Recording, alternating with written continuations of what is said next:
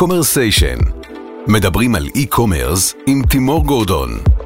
והפעם עם עינת מירון. סייבר resilience.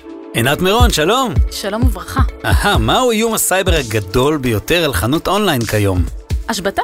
אהה, ואיך זה קורה? וואו. אה, יש לנו, כמה זמן יש לנו? אה, יש המון המון סוגים של השבתות, המון סוגים של אה, סיכונים.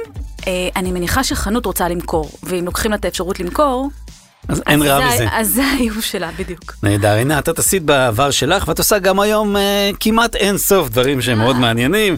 אה, אני אביך אותך קצת, את מרצה מבוקשת בתחום הסייבר רזיליאנס. רק אתה יודע את זה. נכון, במוסדות אקדמיים וגופים עסקיים היית מחלוצת, מחלוצי, חלוצי החלל. השיווק בעולמות הטכנולוגיה, אה, מובילת מיזם גינות כלבים ציבוריות ברמת גן, אלופת הארץ איזה תחקיר עשית? ב powerlifting, ולענייננו כאן גם יועצת לסייבר resilience, שזה במילים של אה, הדיוטות שכמוני עמידות ושרידות בפני ובפני מתקפות סייבר. היערכות והתמודדות לאירועי סייבר, כן, פשוט. מה מכל אלה את אוהבת לעשות? אה, תלוי בזמן שאתה חוץ מדבר איתי. מהכלבים. לא, כלבים זה תמיד ב default. תמיד, תלוי בשעה שאתה מדבר איתי, אני אוהבת את הכל, אני משתדלת אה, לעשות את מה שאני אוהבת. אה, גינות כלבים אני עושה היום פחות, כי פוליטיקה היום ברמת גן היא פחות כיפית. את רמת גנית? בינתיים. אתה אומר, כל מי שרמת גני הוא בינתיים, לא? ככה זה. הייתי תקופה, אני מתחילה לחשוב החוצה. הבנתי. תראי, אה, לא סתם הזמנתי אותך לפודקאסט שעוסק ב e-commerce, כי e-commerce ככל שהוא נהיה יותר ויותר פופולרי, ונקרא לזה צינור אה, משמעותי יותר בקמעונאות, אה, בטח אחרי עידן, תחילת עידן הקורונה, קורונה אחרי תחילת המשבר, אה, ולכן אה, חברות אי-קומרס נהיות יעד יותר ויותר אטרקטיבי להתקפות. ו-on the other hand, בתור אחד שמכיר את זה מבפנים ומבפנים, כמו שאומרים, אה, חברות e-commerce בדרך כלל הם שרשרת אינסופית של חוליות, כשיש הרבה חוליות הסיכון יותר גבוה, וכמעט אה, בכל המקרים יש הרבה מאוד גם third parties שנותנים חלק, כלומר החשיפה, לא יודע אם זה הביטוי הנכון, של לגמרי. חברות e-commerce, ותקשיבי, זה, זה לוגיסטיקה, זה שירות לקוחות, זה חברות שמביאות דברים מכאן ומכאן, זה ספקים, זה, זה you name it, הנהלת חשבונות, הכל. כמעט מכל מקום, אנחנו הרבה מאוד זרועות החוצה. אני, אני אוהבת להגיד על עצמי שאני רואה סיכוני סייבר בכל דבר, וזה מדויק. נהדר. אה, כמעט בכל דבר אתה תמצא.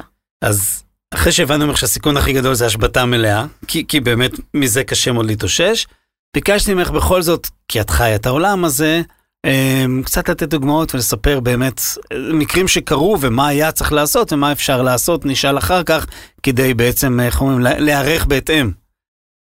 אמ, אפשר להיזרק רגע אחורה. ממש רחוק, 2013. אה, האירוע הכי גדול, האירוע, בעצם האירוע המכונן של, של עולם ה commerce, גם כמובן ה e-commerce בכללותו, אבל אה, פגיעה מאוד מאוד גדולה באמת, ברשת טארגט. פגיעה בזמנו, אני לא יודעת אם אתה זוכר, 100 מיליון, משהו כמו 120 מיליון כרטיסי אשראי נגנבו, וואו. שזה כלום היום. תחשוב מהמם. שהיום גונבים לך חצי מיליארד אה, רשימות פרטי אשראי, או כרטיסי אשראי, או, או data בכלל. אז דיברו על 120 מיליון, שזה אז באמת היה גדול, אבל היום אנחנו מסתכלים על זה בפרס, בפרספקטיבה, וזה די שולי. אה, זה היה אירוע מאוד מאוד גדול, שיצר לטארגט אירוע, אירועי משנה אחרים. והאמת היא שמזה מתחילים ללמוד פחות או יותר, אפרופו מה שאמרת קודם על שרשרת האספקה ועל כל, המ- כל הגורמים המעורבים, בטארגט אחד האירועים המשמעותיים שקרו להם כתוצאה מהאירוע, עזוב רגע את הגניבה של כרטיסי האשראי עצמם, זה העובדה שהם לא דיווחו ללקוחות שלהם. וזה בעצם עשה להם את הנזק הכי גדול. זה גרם לק- לקריסה של 40% במניה. בעצם פגיעה במוניטין. פגיעה במוניטין, פגיעה במניה, פגיעה במניה. זה כסף. אמ, עכשיו, כשהדבר הזה קורה, ואתה צריך להתחיל לטפל ב, ב, ב, אה, באירוע הזה, לא, שוב, עזוב שנייה רגע את הפן הטכנולוגי, וכמה מחשבים צריך להחליף, וכמה שרתים צריך לעדכן, ו, ומה עושים עם זה, שוב, טכנולוגית, שזה תיק בפני עצמו, תחשוב כמה זה עולה לך כספית.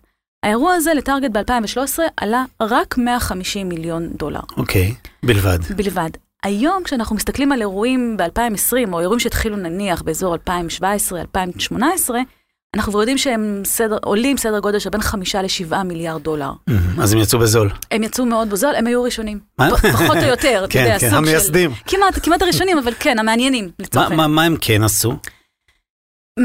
במובן הטוב, הם כן. לא עשו כלום. האמת שהם לא עשו כלום. המ- המזל הרע שלהם היה שבלוגר בשם ברי- בריין אה, קרפס, קרפס, אני לא יודעת מה בעצם השם שלו, קורפס. כן, הוא כן. בלוגר מאוד מוכר בעולמות אבטחת המידע, הוא פשוט חשף את העובדה שהם עוברים אירוע, כי הלקוחות שלהם הרגישו שהם עוברים אירוע, וגם דיברנו קצת קודם, אמרת שאתה יודע לזהות, אפילו בבית, כן. נכון? כן. אנחנו יודעים להרגיש אם פתאום יש לנו איזשהו חיוב שאנחנו לא מזהים, אנחנו מרגישים שיש משהו, בדרך כלל הבטן יודעת, הראש יודע איפה היית ומה קנית.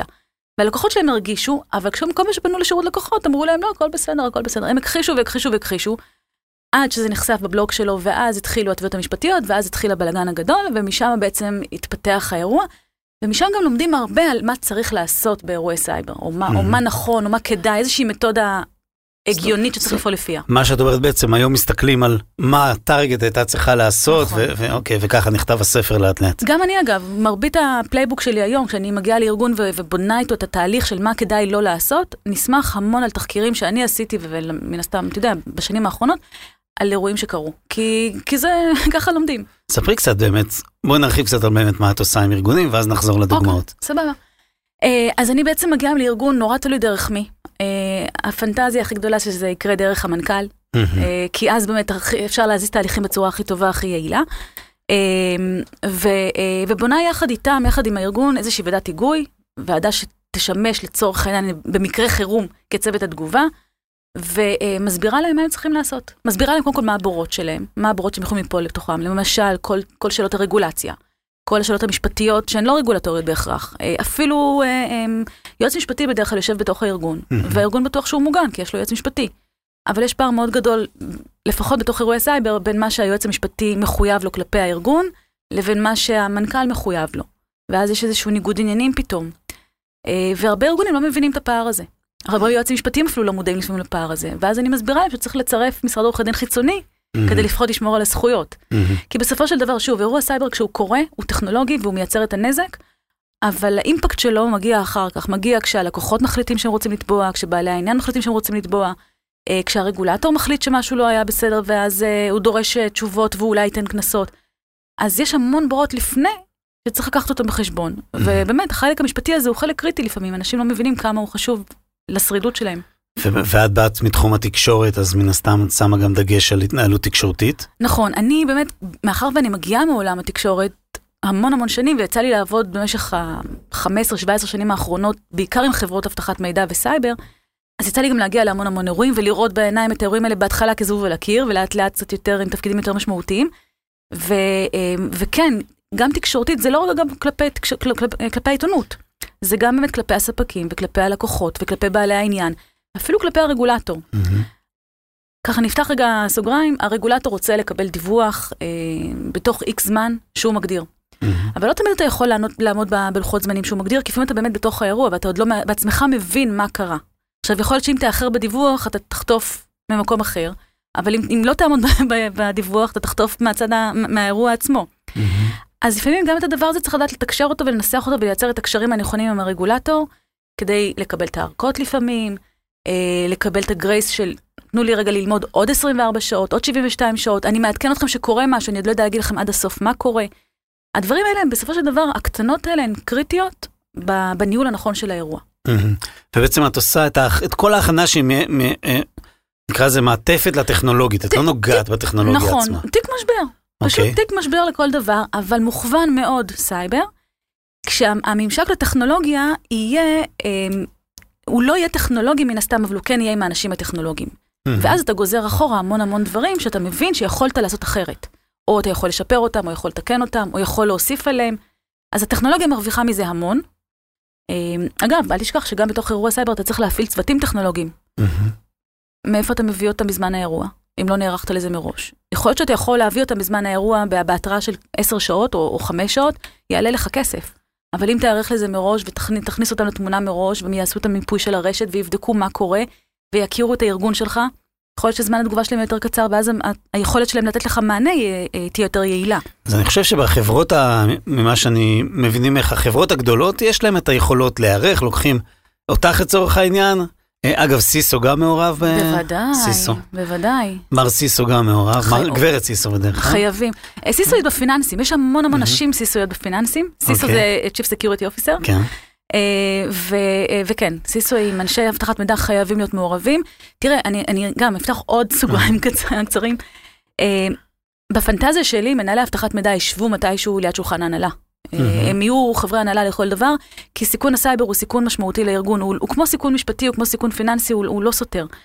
אה, אבל הם עדיין לא שם. אז, אה, אז כן, אז בגלל זה אמרתי קודם, אני, הפנטזיה להגיע דרך המנכ"ל, כי אז באמת אתה משליך גם ועוזר ל CISO להתקדם למעלה בהיררכיה. רציתי, אוקיי, נמשיך את קו המחשבה בעצם. אז החברות הגדולות, יש להן את היכולות, יש את המשאבים, יש את כוח האדם, יש להתארגן, יש את ה... אפילו סוג של, אה, נקרא לזה, שגרות ונהלים של לכתוב את ה playbook אה, אה, ביחד עם עינת, של איך אנחנו נהיה מוכנים ליום, אה, ליום הדין. בתיאוריה. כן. בתיאוריה, הכל בתיאוריה. אבל אה, בעולם שלנו ה e-commerce הוא אחד העולמות שמאופיין בזנב הכי ארוך שיש. כלומר, כן, תמיד יש פרטו והכל, עדיין. אה, רוב השוק, נוציא רגע את המפלצות הגדולות, האמזונים, האי-באים, רוב השוק זה חברות קטנות ובינוניות, שלא בטוח שיש להם את היכולת להיות מוכנים לכזה דבר. מה את מייעצת לחבר'ה כאלה? את יודעת מה, אני, אני אחתוך את זה קצת בצורה יותר ברורה. בעלי חנויות האונליין הקטנים, כמו מה שקרה לא מזמן, ב- שנפל שרת, שהיה חיזבאללה, נכנסו למסכים, כן. מי שזה לא היה. האמת שנסביר על זה, זה בואי זה ספרי אירוע. על זה, ספרי על זה. רגע, אבל, אבל מתוך באמת האוריינטציה של מה אני בעל החנות שנפגע, מה אני יכול לעשות שפעם הבאה זה לא יקרה. אז כשבאמת, כשדיברנו על הפודקאסט והתחלנו לחשוב על, על, על הדוגמאות שאני אביא, כן. אני חושבת שאחד הדברים הראשונים שעברו לי בראש, אמרתי שאני צריכה להגיד לך אותם, זה אה, איזה מסכנים אותם בעלי עסקים קטנים. כשאתה מסתכל על החברות הענקיות ואתה רואה איזה אירועים הן חוטפות, ואתה רואה שהן חוטפות, זאת אומרת, רק, רק, ביום, רק לאחרונה ממש אה, גילינו שחברת אה, תוכנה ענקית ששווה מיליארד וחצי דולר, עברה אירוע ענק ושילמה רבע מיליון דולר כופר? להאקרים. חברת ספיאנס. ספיאנס. חברה ישראלית. אה, שנסחרת גם בבורסה בישראל, גם, בבור... גם בנסדק, ועברה אירוע עצום. תשמע, לשלם רבע מיליון דולר לכופר להאקרים, זה רק אומר לך מה היה שם, ומן הסתם זה לא, הם לא, הם לא סיימו, סיימו לשלם, הם עוד ישלמו הרבה. אני אמרתי, אם קודם ארגונים משלמים בין חמישה לשבעה מיליארד דולר אה, היקף, אז, אז הם כנראה בכיוון. אז, אז אמרתי, תחשוב, תחשבי כאילו כמה אה, אה, משאבים יש לחברות הענקיות האלה להתמודד ולהכין את כל ניהול הסיכונים ואת כל ה-BCP שלהם ואת כל ה... אמ, את כל הנהלים ואת כל, כל הצוותים ואת כל מה שהם רק יכולים לדמיין. ואז בא איזה בן אדם אחד, איזה מעצבת תכשיטים עצמאית, שאין לה נכון. כלום, ומחליטה שהיא פותחת חנות איפשהו, ומוכרת את הציוד שלה, וביום בהיר אחד מגלה באמת שחיזבאללה או חמאס לכאורה פרצו לה אה, והשביתו לה את, ה, את, ה, את החנות. זה נורא עצוב. אמ, זה מלחיץ, מה עושים? זה, זה גם לוקח אותנו לשאלה של אחורה, מה אנחנו עושים קודם. מהמם. תראה, אני, בכלל, היערכות, אתה, לא, אתה, אתה אף פעם לא יכול לדבר על התמודדות בלי היערכות. ואני מצפה גם מהאנשים שהם עסק של בן אדם אחד, שהקימו חנות אחת קטנה, שיחשבו, זה, זה הנכס שלהם. זה הנכס שלהם. כמו שהם לא ילכו לבית משפט בלי עורך דין, וכמו שהם לא ילכו אה, אה, לעשות אה, פוליסת ביטוח בלי להתייעץ עם סוכן ביטוח, או עם מישהו שמבין בזה, גם אתר אינטרנט וגם חנות לא פותחים בלי ייעוץ. אז זה לא בהכרח חייבים ללכת לחברות הייעוץ הגדולות ו- ו- ולהשקיע בזה הון, אבל יש תמיד את החבר שמבין, ויש את המישהו מהמשפחה שקצת יודע יותר. והנה הדוגמה הקלאסית, הפריצה שהייתה ביופרס, יופרס. שלא, לא נעים להגיד, אבל הייתה מגוחכת. תשמע, מיופרס לא נדרש הרבה חוץ מאשר לעדכן פאץ' תוכנה של וורדפרס. מהמם. וכמובן אה, לעדכן אה, סיסמאות בצורה, זאת אומרת לא להשתמש בסיסמא- בסיסמאות הדיפולט. הם יכלו גם להגדיל ממש ראש ולהוסיף עוד כלים טכנולוגיים כמו WAF, איזה כלי הגנה כאלה שמאפשרים הגנה יותר אקטיבית על, ה, על, הש, על, הש, על השירות שהם, שהם מספקים. אבל אני מצפה ממי שמחליט להשתמש דווקא בשירות ה hosting שלהם, שישאל. שאלות, כן, חבר'ה, מה אתם, איך אתם מגנים עליי? החנות היא הנכס היחידי שלי. אין לי 20 חנויות, יש לי חנות אחת. זה כמו שאני שוכר חנות בקניון, אני שואל אה, מי מאבטח את המקום. כן, מי מאבטח? ואם תהיה שריפה, מאיפה הספרינקלרים ומה מה קורה איתי? אותו דבר. עכשיו, אני באמת לא מצפה שאנשים ידעו לשאול את כל השאלות, אבל אני כן מצפה שהם יגדילו ראש ויגידו, מה אני צריך לעשות? אז בוא אוקיי. ניכנס לאינטרנט, בוא נחפש, בוא ניכנס לקבוצות אה, מקצועיות, בוא נשאל באמת מישהו מהמשפחה. בוא נברר את הפרטים האלה. אז אני לא מצפה שכל מעצבת תכשיטים תבין מה זה וואף. היא לא צריכה באמת. אבל היא כן צריכה לשאול את השאלה. זה קשור לזה שאת עובדת עם כלבים הוואף? לא, זה פשוט פיירוול אפליקטיבי. אוקיי. זה הכל. אוקיי. אה, אבל היא פשוט צריכה באמת לשאול את השאלה, אה, מה אתם עושים כדי להגן עליי? מה. בואו תסבירו לי. עכשיו, אם ייתנו לה הסבר מניח את הדעת, וייתנו לו גם אותו כתוב, אז היא יודעת שיש פה חבר'ה רציניים. אבל אם לא ייתנו לה תשובות, אז למה לשלם, למה לשים את הכסף שם? ובאמת, את יודעת, יש אה, היום נגעת במגזר הלוהט הזה של חנויות קטנות וכמעט אה, אישיות, מותגים אה, פרטיים.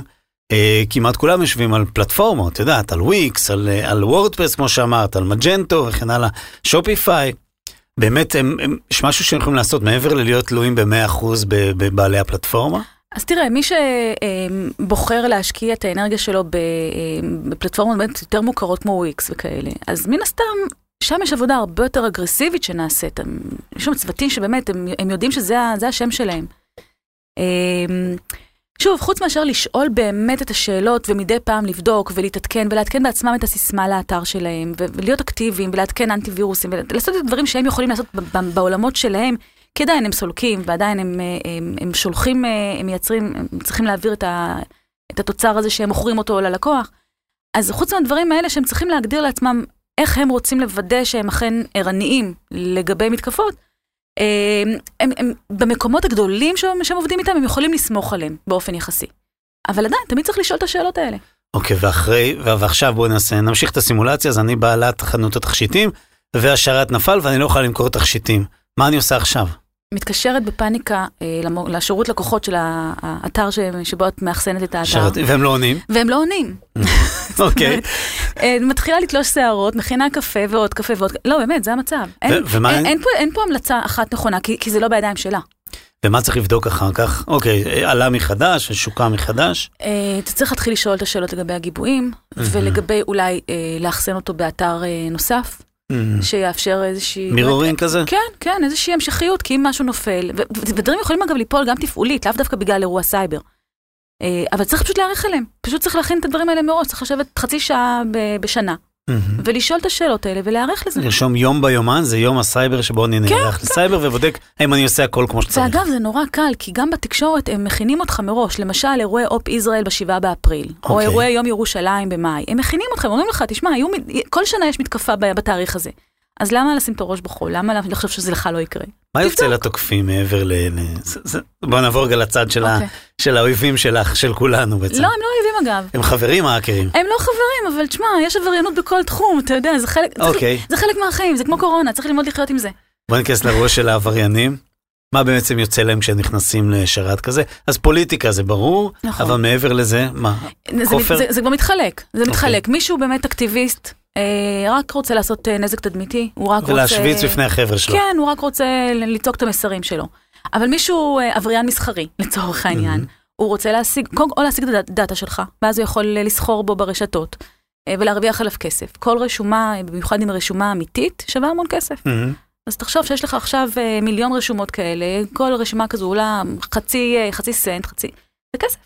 זה לא, וזה לא, ואגב, וזה לא מסובך להשיג את זה. לא. אפרופו מה שקרה באמת באותו, באותה חברות הוסטינג, אם אתה מצליח לגשת, אה, בגלל שהסיסמה לא מעודכנת, ובגלל שהפלטפורמה הפלטפורמה עצמה לא, לא עודכנה עם העדכון הרלוונטי, אתה מקבל בלי מאמץ גדול מאות אלפים של אתרים.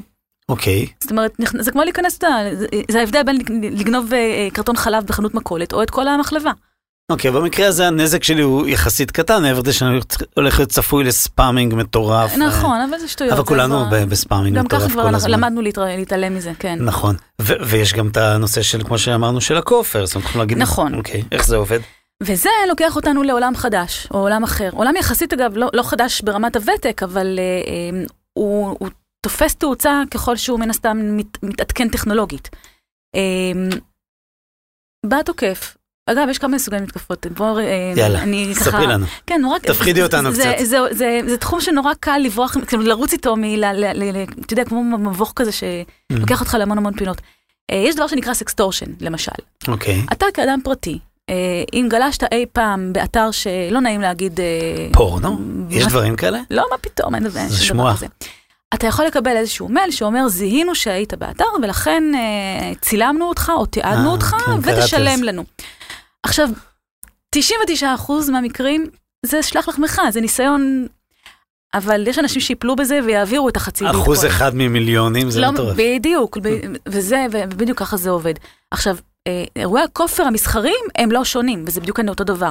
אתה נכנס לאיזשהו אתר לגיטימי, במקרה יש שם איזשהו קוד שמייצר איזשהו נזק, ואתה חוטף אותו, ואז אתה חשוף עכשיו באמת לא- לאיזשהו אירוע.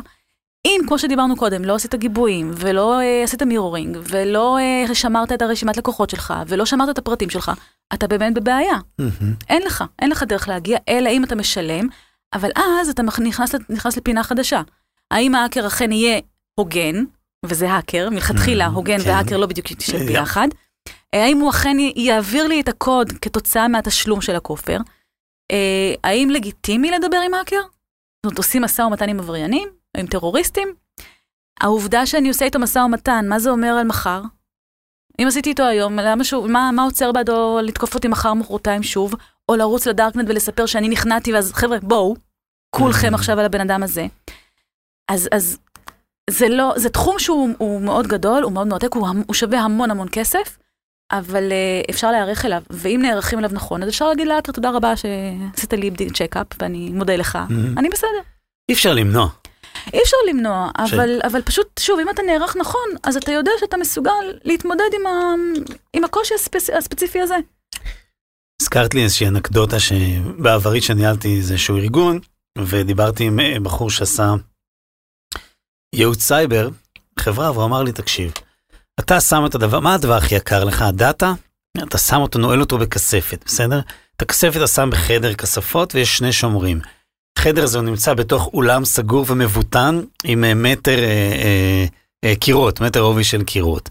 את זה אתה שם במתחם שיש עליו שומרים כל הזמן מפטרלים, את זה בגדר, מוקף גדר עם תאורה ועם שומרים עם כלבים מסביב, נכון? מה, אני מה תגיד לי אם אני אגיד לך שאני יוצא עם המזכירה שלך? אז זהו, אז כאילו אין לי בעיה להיכנס לכל מקום. או חופר מלמטה. נכון, אגב. אגב, אבל זה יותר ב-humint, פחות ב... אבל אה, לא, אבל, אבל תשמע, זה עולם שהוא באמת, אה, הוא מקיף את הכל. אגב, איך מבצעים מתקפ, מתקפת סייבר? בדיוק דרך humint. אוספים מידע, אה, מה שנקרא social engineering. מרימים טלפון, אומרים, הסיסמה שלכם לא בסדר, אני רוצה לעדכן אותה, whatever, או, אני שולח אליכם איש טכני, מה הקוד כניסה. כן, מדהים. בדרך כלל הוא גם בא עם כזה של בזק. כן. כמו בסרטים. זה, אה, מה, מאיפה, מאיפה הסרטים לקחו את ההשראה? אה, זה לא הפוך? אה, יכול להיות, אבל, אבל תשמע, כן, זה ככה עובד. בסופו כן. של דבר זה באמת, זה עבריינות, בדיוק כמו שאנחנו מכירים פשיעה לכל דבר. אז, אז, אז להתגונן אה, בצורה אקטיבית זה מישן אימפסיבל, אם כבר נלך זה לעולם פשוט, הקולנוע. בגלל זה אני חוזרת לעולמות, אני גם כל הזמן אומרת שאירועי סייבר הם לא טכנולוגיים. כי נכון שהווקטור יהיה טכנולוגי, אבל אם נערכת שוב, כמו שאמרת, הצפנת למשל את החומרים שלך, את, Mhm. את הנכסים החשובים לך, שמת Mhm. בצד, גיבית אותם אחת לתקופה, אתה יודע שכל מה שצריך נמצא שם. אז גם אם עכשיו יפילו אותך ויתקפו אותך במתקפה מאוד מתורגטת, עזוב שנייה את הדברים הגנריים, מהמם. יחליטו שרוצים לתקוף אותך ספציפית. אתה תהיה בסדר בסופו של דבר. כלומר, אני, כשאני חושב על, אה, אני בעל אתר e-commerce, לא חשוב אם זה שופרסל או אם זה המעצבת אה, אה, תכשיטים, כמו שאמרת, אני צריך לשים את עצמי בסיטואציה שבה אני מוכן, אני ערוך לסיטואציה ש, שבאמת מישהו נכנס פנימה ושיחק לי בקרביים של המנוע לצורך העניין, ולא חשוב כרגע, נתת דוגמאות מה הוא יכול לעשות, ולדעת איך אני נערך לזה דווקא מהיבטים אה, של המשפטיים, פיננסיים, תקשורתיים. תקני אותי אם אני טועה. מתקפת סייבר בסופו של דבר היא מתקפה לכל דבר. מהמם. היא יכולה להיות פיזית, היא, זאת אומרת, אפשר, אפשר לקחת מהעולמות הפיזיים, אפשר לקחת מהעולמות הצבאיים, אפשר לקחת מכל מקום. זה שאנחנו קוראים לזה סייבר, בסדר, כי זה השם. אבל אם אתה, אם אתה יודע, אה, אתה יודע, גם בחנויות, נגמר לך המלאי, מה אתה עכשיו עושה? אתה בסנדר, אה, אה, מבצע אה, כלשהו. יש כל כך הרבה, אני כבר לא זוכרת. אחד המבצעים הגדולים ש, ש, שיש ב, באיזושהי עונה, ופתאום נגמר לך המלאי. זה סוג של פגיעה ב, גם כן בזמינות שלך. אתה צריך פשוט להיערך לזה. אתה אם אתה יודע שיש לך אירוע גדול קדימה, תיערך עם מלאי. אם אתה יודע שיש לך פוטנציאל גניבה או פוטנציאל השבתה, תיערך עם שאלות מקדימות. יודעת שיש המון פגיעות ב-e-commerce שהן יכולות להיות, שאתה אפילו לא תבין שזה היה hacking, למשל, מישהו נכנס ומערבב לך בין אה, משלוחים לחברות הפצה לאנשים, למזמינים. נכון. זאת, מגיעים, ואז ביום אחד, תחשבי סתם, יש חברות בארץ שמופיעות, מוציאות עשרות אלפי משלוחים ביום, תחשבי שכל משלוח הגיע למישהו אחר. זה מקריס חברה כזה דבר, תשמע, רק לתקן את זה ולהחליף את מה ש... את המוצרים וכולי. אחד הנזקים היותר גדולים שמרסק, חברת השילוח, אחת הגדולות בעולם, חוותה, אוקיי. באירוע בנוטפטיה מיוני 17, אוקיי. וגם לא, לא, אתה יודע, שלוש שנים אחורה, זה לא, לא פרה-היסטורי. אה, זה, זה גם כן מתקפת כופר שהשביתה אותם, אה, אה, השביתה להם את המערכות. עזוב רגע שוב את החלקים הטכנולוגיים שהם צריכים לעדכן מחדש 45 אלף שרתים ומעל אה, 40 אלף שים בצד. שטויות, באמת. אחת התביעות היותר קשות שעומדת נגדם כיום, זה שמשלוחי תרופות ממזרח אסיה הברית לא הגיעו. הנה, אנשים מתו. הנה הסיכון. לא, זה באמת. אז, אז, אז אפשר לדבר על סיכון הסייבר, בסדר, על המתקפה, על לא, אבל זה הוקטור. התוצאה.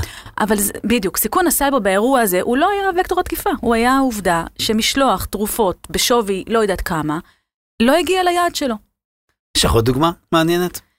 אה, יש מלא, תשמע, אה, אה, יש את חברת טול, גם כן חברה אוסטרלית, אוקיי. שעברה אירוע בתחילת השנה, אה, בינואר. אה, אירוע כופר, גם כן, גם חברה של תשעה מיליארד דולר הכנסות, Mhm. אה, גם לכאורה לא קטנה, Mhm. יודעת להתמודד עם, אה, יכולה להתמודד עם היקפים כאלה של... אה, והם אה, קיבלו גם דרישת כופר, החליטו שהם לא משלמים ומתמודדים בעצמם, הוציאו את העובדים הביתה, אמרו להם, תנוחו בינתיים, אנחנו ננסה לטפל באירוע. ובאוסטרליה יש חוקי פרטיות מאוד, מאוד קשוחים. שם, אם אתה באמת מפספס משהו, אתה יכול לחטוף מהרגולטור, לא כמו בארץ. ו... והם נורא פחדו מדלף מידע של הלקוחות שלהם, ובזה הם התמקדו. רק שהם פספסו שדלף המון חומר מסחרי. עכשיו, כש... כשהאירוע קרה בסוף ינואר אה, אה, 20, ממש לפני חצי שנה, הם איכשהו התייחסו לזה ב... בסדר, אנחנו נטפל בזה טכנולוגית, נחזיר, לא נשלם להאקרים, הם היו אגב מאוד נחושים, לא משלמים להאקרים. לפני חודש פורסם שקובץ. בגודל של 200 ג'יגה אה, דלף לדארקנט עם כל הנתונים המסחריים שלהם. עכשיו, זה חצ... כמעט חצי שנה אחרי שהאירוע הסתיים מבחינתם. אז אתה יודע, הנה דוגמה לעוד השלכה של אירוע, או איזה סיכון סייבר שלוקח המון זמן להבין באמת מה קרה בו. כי שוב, טכנולוגית הם סיימו את האירוע פלוס מינוס. אמצע פברואר. אבל כמה חודשים אחר כך, פתאום הם, אירוע מושהה. פתאום הם מגלים, כן, ולא חסרים אירועים כאלה. באקוויפקס, חברת דירוג אשראי, גם כן, שנתיים וחצי אחרי האירוע, הבינו. שבכלל מתקפה של סינים. כן. קיצור, זה לא נגמר, וזה לוקח המון המון זמן אחר כך, והזמן הזה הוא זה שעולה את הכסף. מעניין. אז, אז אם בעצם נסכם את השלב הזה בשיחה שלנו, אז אי אפשר למנוע, אי, אין לאן לברוח, כמו שאומרים, תחת מתקפת סייבר. אנחנו בתור אה, חברות e-commerce בעלי אתרים, אה, וכל אחד שנמצא על שרשרת הערך של האי-commerce צריך פשוט להיות מאוד מוכן לזה. כן, גם טכנולוגית, אבל לא רק. זאת אומרת, גם... לא, לא כולם יכולים להרשות לנו טכנולוגיה. ברור. אבל אם אני מוכרת היום דרך חנות עצמאית, אני רוצה לדעת שהספק שלי, או, או, או האדם שדרכו אני מוכרת, או חברת השילוח שלי, מהמם, עושה איזשהו מינימום הכרחי. מהמם. או אם אני צריכה עכשיו להחזיק את ה-database של הלקוחות שלי, צריכה לשמור עליו בצורה אקטיבית. ולא להגיד, יהיה בסדר, לא ייגעו בי. אני קטנה, למה שאני אעניין מישהו? את יודעת, היה לי פעם, אה, כש, כשהיינו בעזריאלי עסקנו המון בנושא הזה, ואני זוכר שאמרתי, אם בן אדם רוצה באמת להיות, אה, למצוא את הדרך להיכנס לכל מיני חברות, פשוט צריך לקחת יום, ופשוט לעלות ולרדת כל היום במעליות בעזריאלי, הוא יאסוף את כל המידע שהוא צריך בשביל להיכנס פנימה לאן שהוא צריך. אז לסיום הפרק, ככה- אוספים מידע. כן, כן, כן, בסוף אנחנו האנשים מהכשל, עזבו את הטכנולוגיה. אגב, זה, זה נכון, 70 אחוז מהמתקפות בכלל קשורות בנו. רק 30 אחוז זה מתקפות מתורגתות אמיתיות של האקרים, שיוזמים אותם גם. כן. ואנחנו, אם אנחנו לא מבינים שאנחנו כאלה, אז נמשיך להיות כמו דורי, הדג. הדגה, יש לומר. אוקיי, אה, אנחנו עוברים לשלב הקליל והמהנה של השיחה שלנו. זה לא היה קליל עד עכשיו?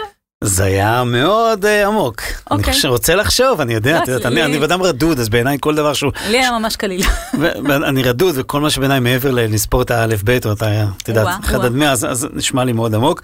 אה, קוראים לזה פלאש קומרסיישן, והוא שאלון אסוציאציות שאת הולכת לענות לי במשפט אחד. כל אחד מהמושגים שאני הולך לקרוא לך, אם את מוכנה. יאללה. האקרים. כיף.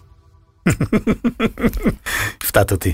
GDPR, הלוואי עלינו אכיפה כמו ב-GDPR. יגיע לפה, לא? אמ, הלוואי. אוקיי. סיסו, יש לו עוד דרך לעשות, אבל אה, מי שחכם בדרך. וירוס כופר, לא מחויב המציאות היום, אנחנו ב-2020. ביטקוין. אה, העתיד, באמת? כן. אבל הוא גם לא פתח לצרות? אה, מצד שני, הוא מביא איתו טכנולוגיות נוספות, כמו בלוקצ'יין וטכנולוגיות אחרות שמאפשרות... לא שאלתי על בלוקצ'יין, בלוקצ'יין. נכון, אבל הוא לא לבד. כן. הוא לא, הוא לא stand הבנתי, הבנתי. ה-darknet, אמ... לא יודעת. רשת הביבים והמחשכים של האינטרנט העולמי. תראה, זה פשוט תחליף את הכספומטים של, אה, של, של שכונות הפשע. לי זה תמיד מזכיר בבטמן, איפה שהפינגווין שם למטה. כאילו שאני חושב ל-darknet. בוא נלך לדברים יותר שמחים, כלבים ובעלי חיים בלבד, בכלל. אה, אם היה אפשר אה, להחליף אנשים, אוקיי. נהדר. או לפחות להביא אותם איתנו לכל מקום. והנה דבר שלא שאלתי אותך למרות שזה נזכר בקורות החיים שהקראתי בהתחלה, powerlifting. אמ, אהבה עצומה, גיליתי את זה ממש מאוחר בחיים שלי, לצערי המאוד גדול, ממליצה לכולם להתחיל עם זה כמה שיותר מוקדם. מה זה? הרמות כוח. זה פשוט להרים משקולות. משקל, להרים משקל, משקל כבד. כן, אוקיי. להרים משקל כבד. נהדר, ולסיום עינת מירון בעוד עשר שנים. אמ, וואי, ממציאה תחום חדש אולי. אהה, אני איזה מקווה- תחום? אני מקווה שהתחום הזה ימוצא, ואז אני אמציא תחום חדש, אני לא יודעת.